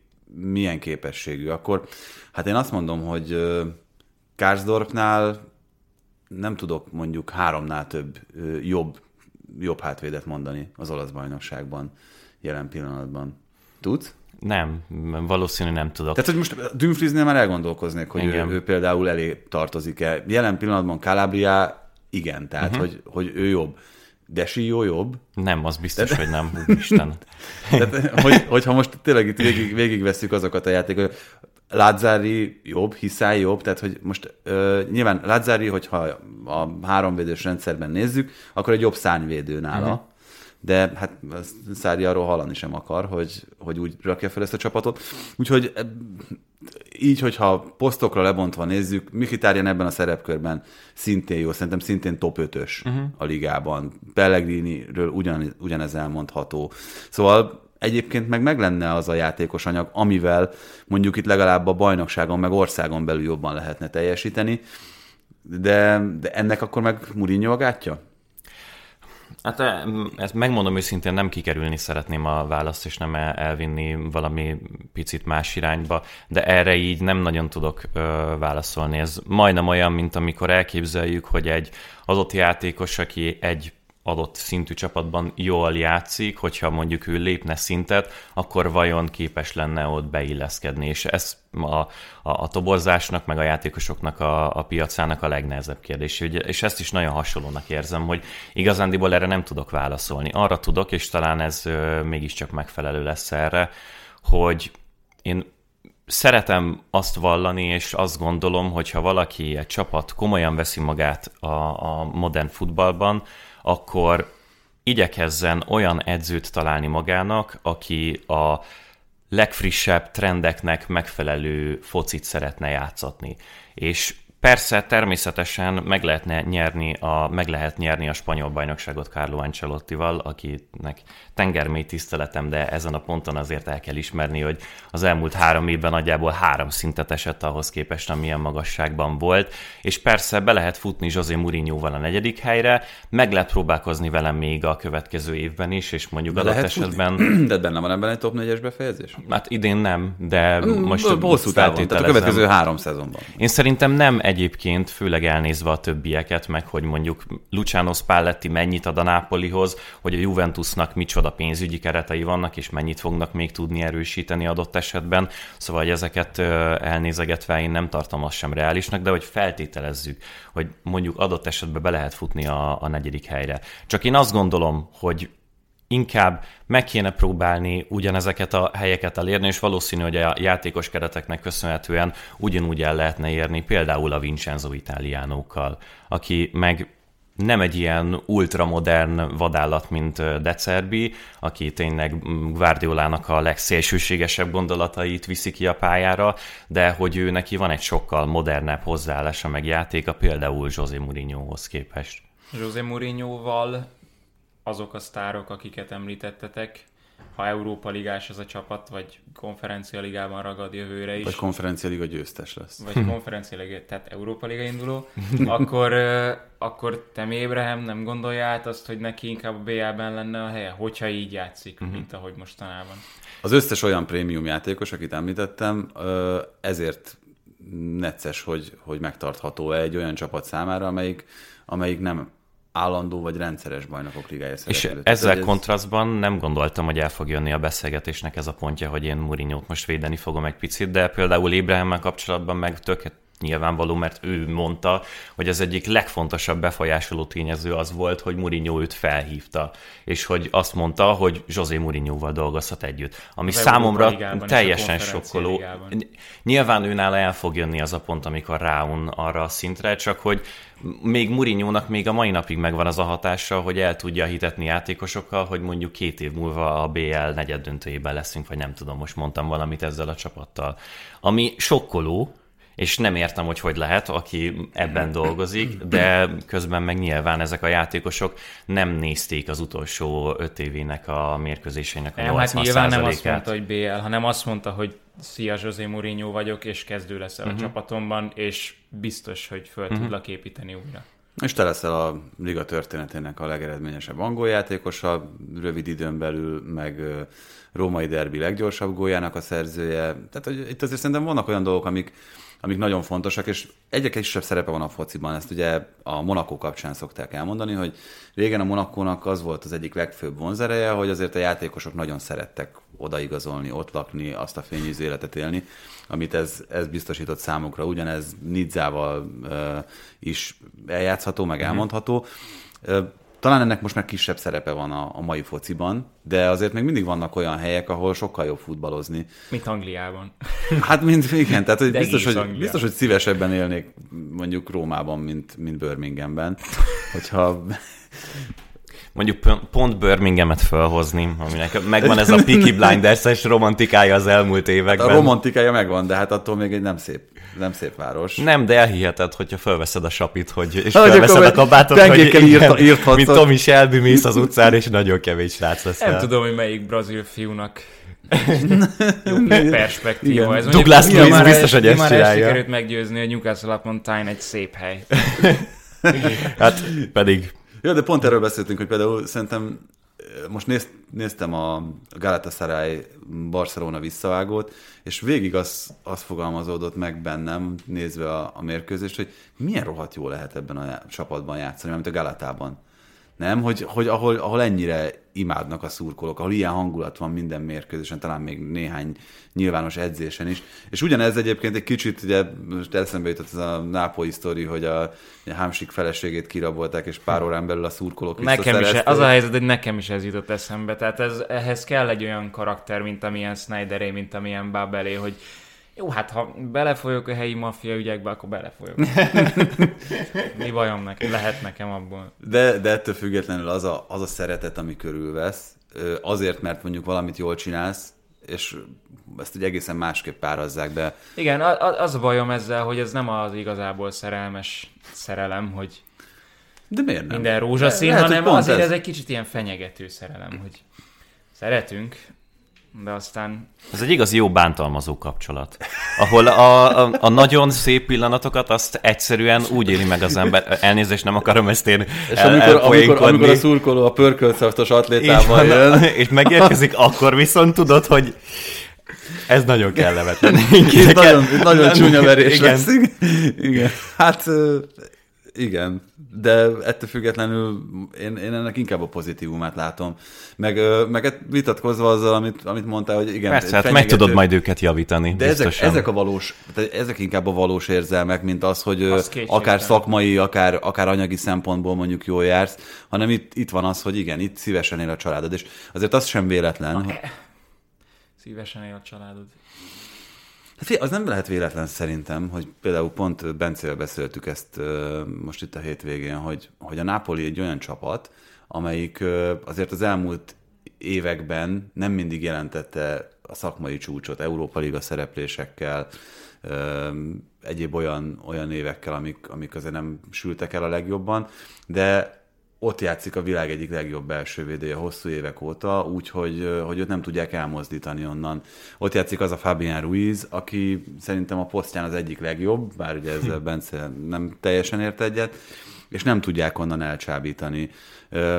Ott játszik most az az Osimhen, aki, aki mondjuk középcsatárok között abszolút top kategória, most ez már szerintem ebben a szezonban legkésőbb bebizonyosodott, és nem vagyok benne biztos, hogy őt a következő szezonban itt ki tudják onnan, onnan emelni, és ennek ebben biztos, hogy tehát Biztos van szerepe a szakmai kihívásnak, hogy Spallettivel dolgozhatnak. Biztos van szerepe abban, hogy ez bajnokok ligája szereplő lesz ez a Napoli minden kétséget kizáróan, még lehet bajnok is akár.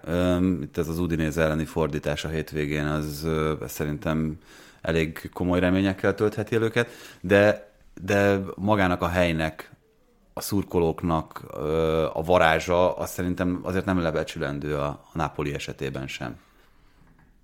Maximálisan.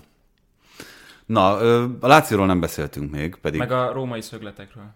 Igen, jaj, hát muszáj a kockaságot belehoznom a, a képbe, és hát a top 5 bajnokságot figyelembe véve egyetlen egy olyan klub van, aki annyi gólt rúgott pontrugások után, mint a Róma, az a Freiburg, akik ilyen teljesen nyilvánvaló módon híres nevesen erről ismeretesek a, a top futballban ma, hogy van egy nagyon stabil alapvédekezésük, és a pontrugásaik azok... Christian Streich. Így van. A, ő a, az építője, meg a, a tervezője ennek a focinak, és én nem gondolom azt, hogy pontrugásokból gólt szerezni, az 2022-ben egy szégyelni való dolog lenne, vagy az, hogy stratégiát építeni. Gólokat szerezni a... nem egy szégyelni való dolog. Nyilván csak nem akarom azt üzenni ezzel az egésszel, hogy, hogy a rossz, szögletből persze. rugott gól az fele annyit ér, mint hogyha akcióban, mert ez, ez nincsen így. A Liverpoolnak egyel kevesebb gólja van, mint a Rómának pontrugások után. A Liverpoolra gondolom senki sem mondaná, hogy olyan szégyenletesen teljesít. Ők nagyon sokat rúgnak más, más szituációból Igen. is, tehát hogy az ilyen szempontból egy kicsit félrevezető. Uh-huh. Tehát ott az arányok megoszlása szerintem a lényeges. Persze. És uh, igen, én nekem ez a, ez a legnagyobb problémám, hogy a Róma góljainak túlságosan nagy százaléka jön pontrugások után, ez az egyik.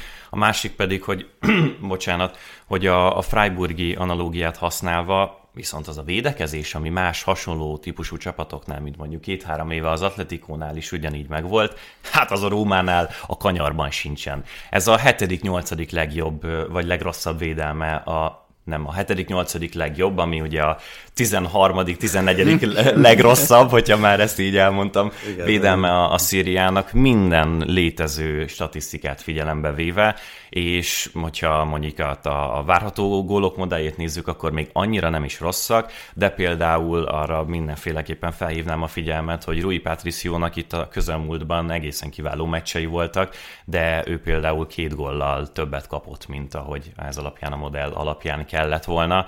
Ez az egyik, a másik pedig, hogy eleve az egész Róma, és utána ez a gondolatomnak a vége, mert már így is nagyon hosszúra kezd kanyarodni, szóval, hogy ez a Róma azért kap több gólt, mint amennyit az engedett helyzeteiknek a minősége előrevetíteni, mert egyszerűen az a feltételezésem, hogy Mourinho sokkal inkább kiszolgáltatja a védőit, és azért van ez a deficit, mert sokkal több olyan helyzetbe szorítja bele Manciniékat, amiben lehet egyéni hibákat elszenvedni vagy elkövetni, ugye ez a résztvevő oldalának a kérdése, mint az összes többi csapatnál van ez így. De én akkor viszonylag könnyű átkötni a Lációra, mert hogy Száriról úgy tudjuk, hogy még a Nápolis időszakából, de a Chelsea-nél is tartotta ezt, hogy egy abszolút kontrollmániás edző, aki uh-huh. a végletekig begyakorolt, tehát nem csak támadásépítő elemeket, hanem például pont a pontrugásokat is, és állít állítólag, amennyit lehet tudni róla, meg a saját edzésmódszeréről, ezen szereti ő rajta tartani a kezét. Tehát ezt nem uh-huh. is mhm. osztja ki ezt a feladatot mondjuk másodedzőnek, vagy, vagy másnak, hanem ő gondolkodik azon, hogy hogyan támadjanak, hogyan védekezzenek egy-egy ilyen szituációban. Hát borzalmasan működik ez a része a lációnak. Tehát, hogy ha ez valóban így van, akkor ő rosszul gondolkodik erről.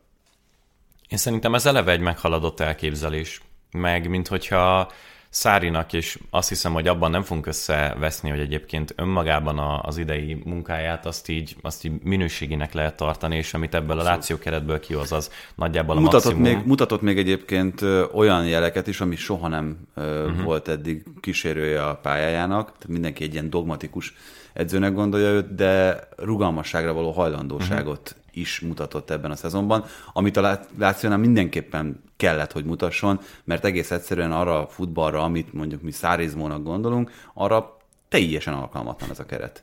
Igen. Úgyhogy ahhoz képest, hogy ez ténylegesen így van, ahhoz képest egyébként jó munkát végez, de mm, így az az érzése az embernek, mint hogyha minden így kezdene szétcsúszni a kezéből, és mindent megpróbál megragadni, meg megfogni, de egyszerűen annyira nehéz feladat a, a Lációnak az irányítása, hogy mindent megfog, minden kötelet, és így kicsúszkál a kezéből folyamatosan, és felkapkodja a, a, a földről, aztán egy másik esik ki a kezéből, és akkor így egész évben ezt csinálja, hogy így folyamatosan próbál mindent irányítani, de egyszer sem volt még olyan pontja, és nehéz is elképzelni, hogy ilyen előforduljon, amikor minden egyes kötél ott van a kezében. Hát igen, és itt is azért, hogyha azt nézzük, amit a Rómánál már az előbb feszegettünk, meg fejtegettünk, akkor hát a Láció keretében még kevesebb olyan futbalistát találni, aki az adott mondjuk akár adottságokat figyelembe véve, akár egyéb minőségi tényezőket nézve, a posztján ott van mondjuk a liga legjobbjai között. És akkor ebből egyenesen aránylik is az a kérdés, hogy hogy lehet, hogy pontszámban nagyjából pontosan ugyanott van ez a két csapat. Hát azt hiszem, hogy kiegyezhetünk az edzői ö, hozzáadott értékben, és nagyjából erre gondoltam. Hát akkor ne kettőt, vagy... hanem hármat mondjál. Micsoda? Mi, mi? Ne kettőt, hanem hármat mondjál erre a pontszámban ugyanott vannak dologra az Atalantával együtt. Ja, tényleg, mm. egyébként max... ja, meg jó. az edzői hozzá. Nem értettem hirtelen ennyiben, de egyébként maximálisan jogos. És Gasperini-nél is, meg Szárinál is el lehet mondani, hogy azért ők nagyban meghatározzák az olasz futballnak az alakulását a mind a mai napig. Hát főleg meg egyébként Gasperininek volt hatalmas hatás az elmúlt években a, az olasz focira, meg annak a taktikai De Szári meg azt játsza, ami 2022-ben modern focinak hívjuk, vagy most nem akarok nagyon mélyen belemenni ebbe, meg így frázisokat puffogtatni, de hogy én sokkal közelebb érzem mind a kettőjüket ahhoz, ami a BL-nek a kiesése szakaszában az igazi ö, elitet jelenti, mint mondjuk Mourinho-nál. Igen, hát ugye ez volt a magyarázat arra, amikor Szárit a Juventus edzőjének nevezték ki, hogy egy modernebb játékfelfogást képvisel. Nálam azért nem kellően modern az, amit Szári képvisel, mert szerintem az a passzivitás, amit a csapatai labdával mutatnak, uh-huh. az, az már nem a, az igazán modern uh-huh. irányzat. Tehát, hogy ennél, ennél azért most akár megnézzük a, a legjobbakat, a Manchester City-t, megnézzük, a, hát most a Liverpoolt ne is vegyük ide, mert uh-huh. ott nyilván a labdával való aktivitás az egy egészen más szinten van, mint, a, mint az említett csapatoknál, de ahhoz szerintem, szerintem nem eléggé kreatív, és nem, nem eléggé kezdeményező ez a futball, hogy, uh-huh. hogy azt mondjuk, hogy ez most a legmodernebbek között van. Hát a, nem tudom, hogy én a második vagy az első leszek a mai adásban, de azt hiszem, hogy a második, a második és az El Clasico-val kezdtünk. Gyanítom, hogy ennek megfelelően viszonylag sok dolog elhangzott a Barcelonával kapcsolatban, és hát Xavi pozíciós játéka, amit Guardiola is valójában képvisel, az csodálatosan működik. Na, hogyha valaki a tikitakát keresi, amit csúfolgattunk tíz évvel ezelőtt, hogy hát, hogy ez a Guardiolának a Barcelonája nem az volt, a Szárinak a, a játéka. Az a teljesen steril labdatartás, amiből úgy gondoljuk, hogy a dominanciából egyszerűen az esetek többségében ki fog majd fejlődni valami eredményes támadójáték is. Ha meg nem, akkor legalább nálunk van a labda, és mi irányítjuk a, a menetét a meccsnek. Hát ezért, amikor jól működött ez a Chelsea-nél, vagy jól működött ez a Napolinál, akkor ott Napolinál volt egy inszínjéje, aki meg tudta csinálni ezeket a váratlan dolgokat, volt mm. egy Azárja a Chelsea-nél, tehát ezek akkor jók, hogyha mondjuk egyéni képességekben van olyan játékos, aki akár egy-kettő ellenfelet le tud venni. Ettől függetlenül ők is bejuthatnak ugyanúgy az Európa Ligába, és az a furcsa, hogy hogy fölértékelődik az Európa Liga azzal, hogy létrejött a konferencia liga, mert amúgy szerintem egyáltalán nem mindegy, hogy melyik csapat jut hát be persze. a három közül. Tehát, hogy az, az rang, és amúgy elnézve az idei Európa Ligát, a mezőny is abszolút ez a második vonal, de jobb, nagyobb megbecsülésnek örvend már ez a sorozat, mint egy vagy két éve. Jó, mondjuk ez Olaszországban egy ilyen egészen rémes játék minden évben, hogy ez a de jó lenne odaérni Európába, és aztán amikor odaérnek, akkor olyan magasról szarják le a, az Európa Liga meccseket a következő szezonban, amiért küzdenek egész évben, hogy ott legyünk Európában. És akkor utána még, még, még meg is vannak egy kicsit sértődve, hogy ott kell játszani hogy és még a nyilatkozatokból is ez kijön, hogy hát, hogy igen, itt a két front, és még, még örülnek is egy kicsit, amikor kiesnek. De, de Jó, hát valljuk be akartak oda menni öreg? Mm, nagyon egyszerű oka van, az olasz csapatoknak a pénzügyi hátrányán Hát az Európa Liga segít. szerintem apró pénz nekik még. Tehát, hogy az... Hát én szerintem Olaszországban nem. Hogyha ez a, a West Hamnél mondjuk, meg a Unitednél, akkor nyilván ez a 0,7%-a a költségvetésnek az olasz csapatoknál. Én szerintem azért ilyen 20-25 milliókat nem dobálnak ki az ablakon. De mondjuk a 20-25 millióhoz meg kell nyerni az Európa Ligát. Akkor lehet, Kb. hogy rosszat mondok, de, De, de hát jó, hogy igen, nyilván ott egy kicsit nagyobb, jelentősebb tétel a, a költségvetésben, de most nézed, hogy mennyi az Európa Ligának a pénzdíja? Hát, de lassú leszek az a baj. elég béna szerkesztőtök van, hogy nem készít fel ilyen feladatokkal. Inkább bedobom a szóviccemet, hogy ott viteszkednek az olasz Ó, csapatok. Csodálatos. erre mióta készültél? Itt volt bennem egy fél Jaj. perc. Másfél perc? Nem ám, nem ám tegnap este még fölírtad a papírra, és, és akkor ott volt. Na, beszéljünk szerintem röviden még a... Bocsánat, mindig ezt csinálom minden műsorban. Most jutott eszembe csak a, a Viteszről. A másik, ami egyébként Parancs, én szerintem... Így van. A, azt nagyon, nagyon, nagyon óvatosan kell kezelni, amikor csapatok hosszú heteken keresztül ilyen utolsó pillanatos győzelmeket, meg döntetleneket harcolnak ki. Amiatt az eufóriába nagyon könnyű elveszni, meg azt érezni, hogy micsoda tartása van a csapatnak.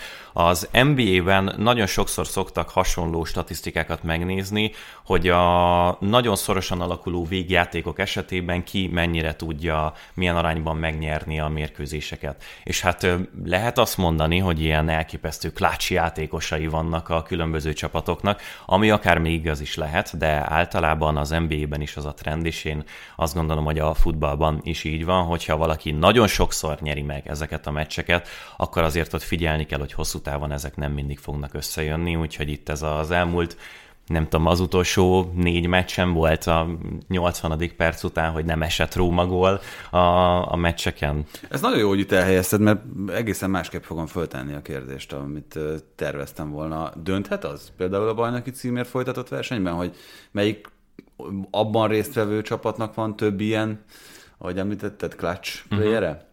Ilyen gyönyörű magyarsággal. Hát aki, aki képes tényleg ö, hátára venni a csapatot és eldönteni akár ö, X-re álló... Na, még, még egy szó. Sebességváltó, ilyen sebességváltó játékosa?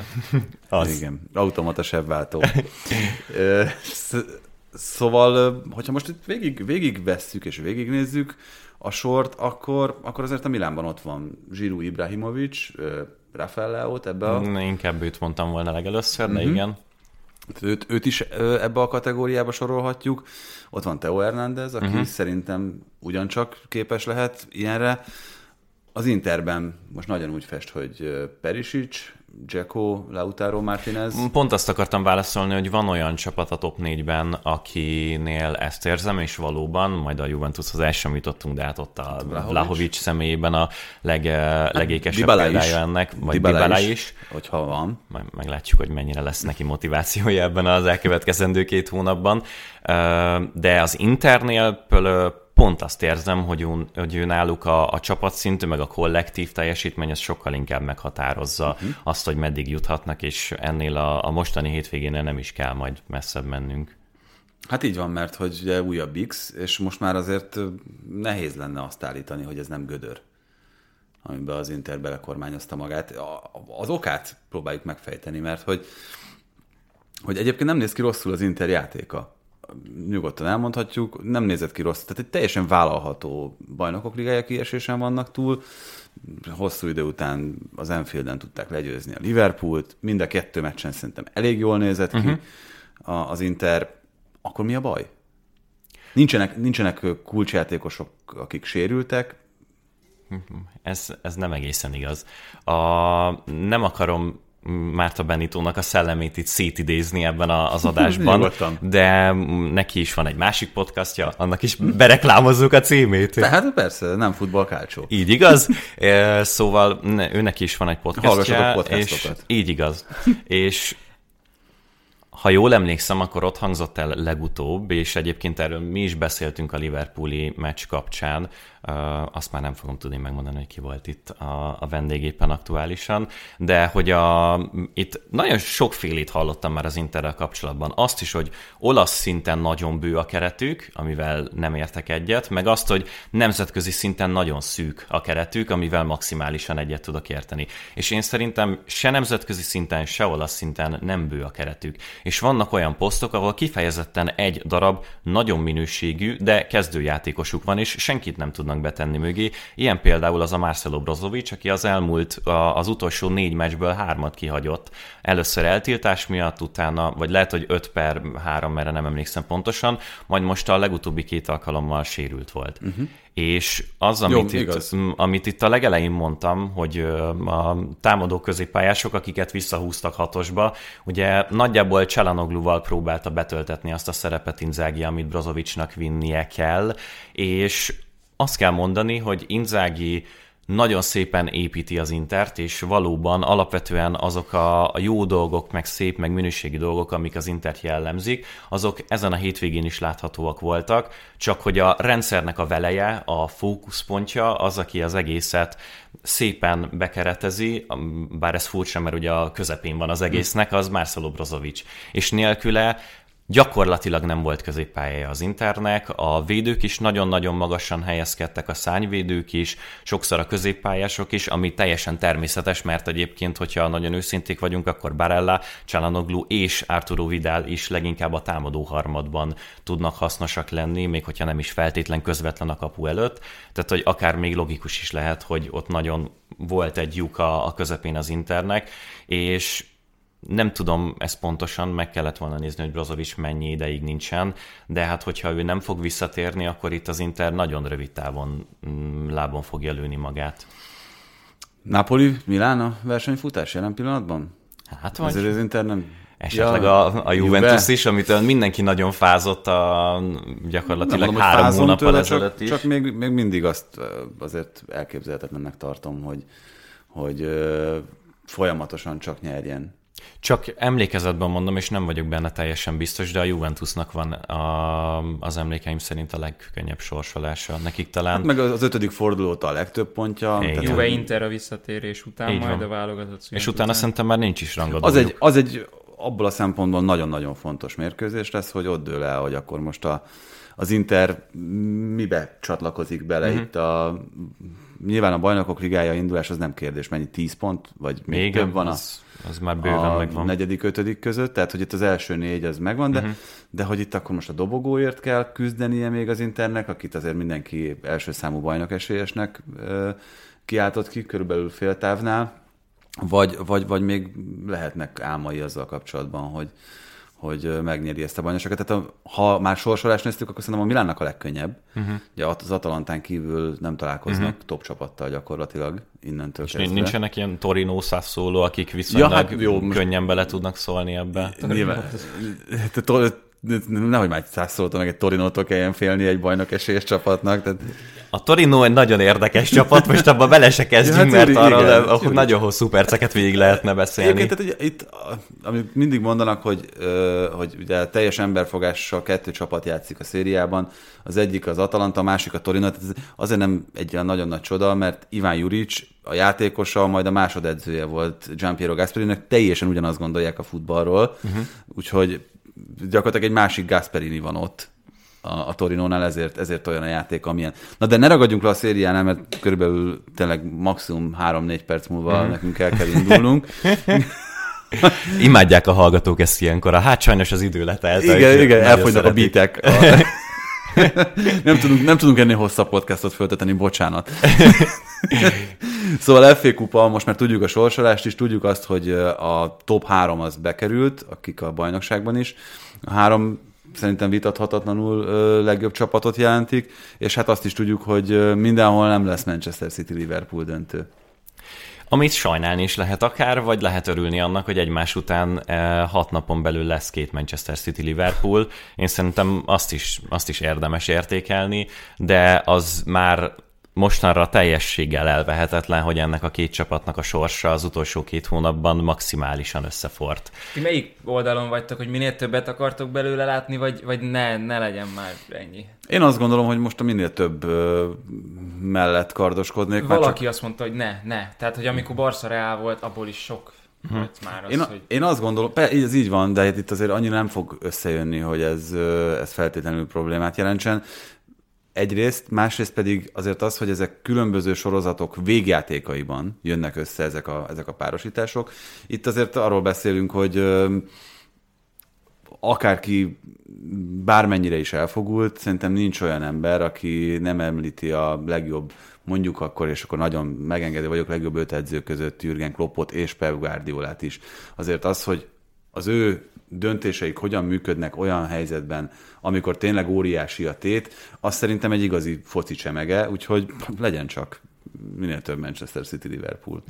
Ez az egyik, a másik pedig az, hogy most nyilván lehet -e ez ellen kapálózni, de nem hiába vagyok a 426 aki ezt a dolgot elmondja, hogy jelenleg nagy valószínűséggel ez a világ két legjobb csapata. Nézzük már őket minél többször ez egymás ellen, szóval, hogy ez, a, ez az igazán jó, és nem az van, hogy itt a szezon közben mindenféle sorozatban össze-vissza játszottak, és a végére hat meccsük lesz, hanem tényleg eddig egyszer találkoztak idén, és most előfordulhat, hogy majd a legfontosabb kupasorozatnak is a végjátékában ott lesznek, odahaza is megmérkőznek az FA kupáját, és a Meg a bajnoki bajnoki címnél majdnem biztos.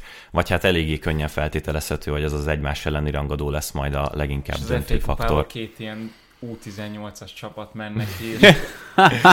És a BR-re rápihennek? Jellemző, jellemző Pep Guardiolára, hogy az rápihennie. U18-at küldi pályára Nem, hát bármilyen azért- meccsen. Tehát az, amit fölírtál, Bence, és nem csak az Atlético meg a pool meccsek vannak, hanem még, még úgy emlékszem, hogy van valami itt áprilisban a Citynek valami rangadója, de hogy az sok.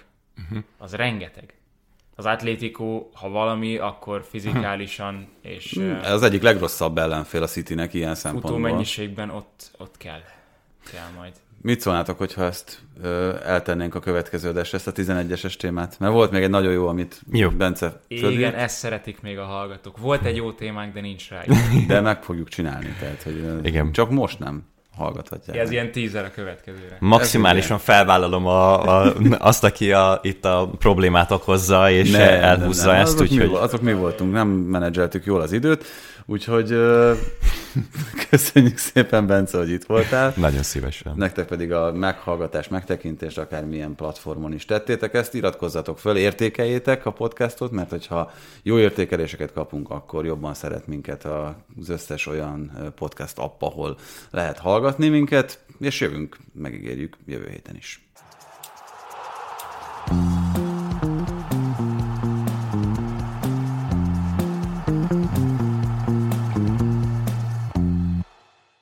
Ha más podcastekre is kíváncsi vagy, hallgassd meg a Béton műsor ajánlóját.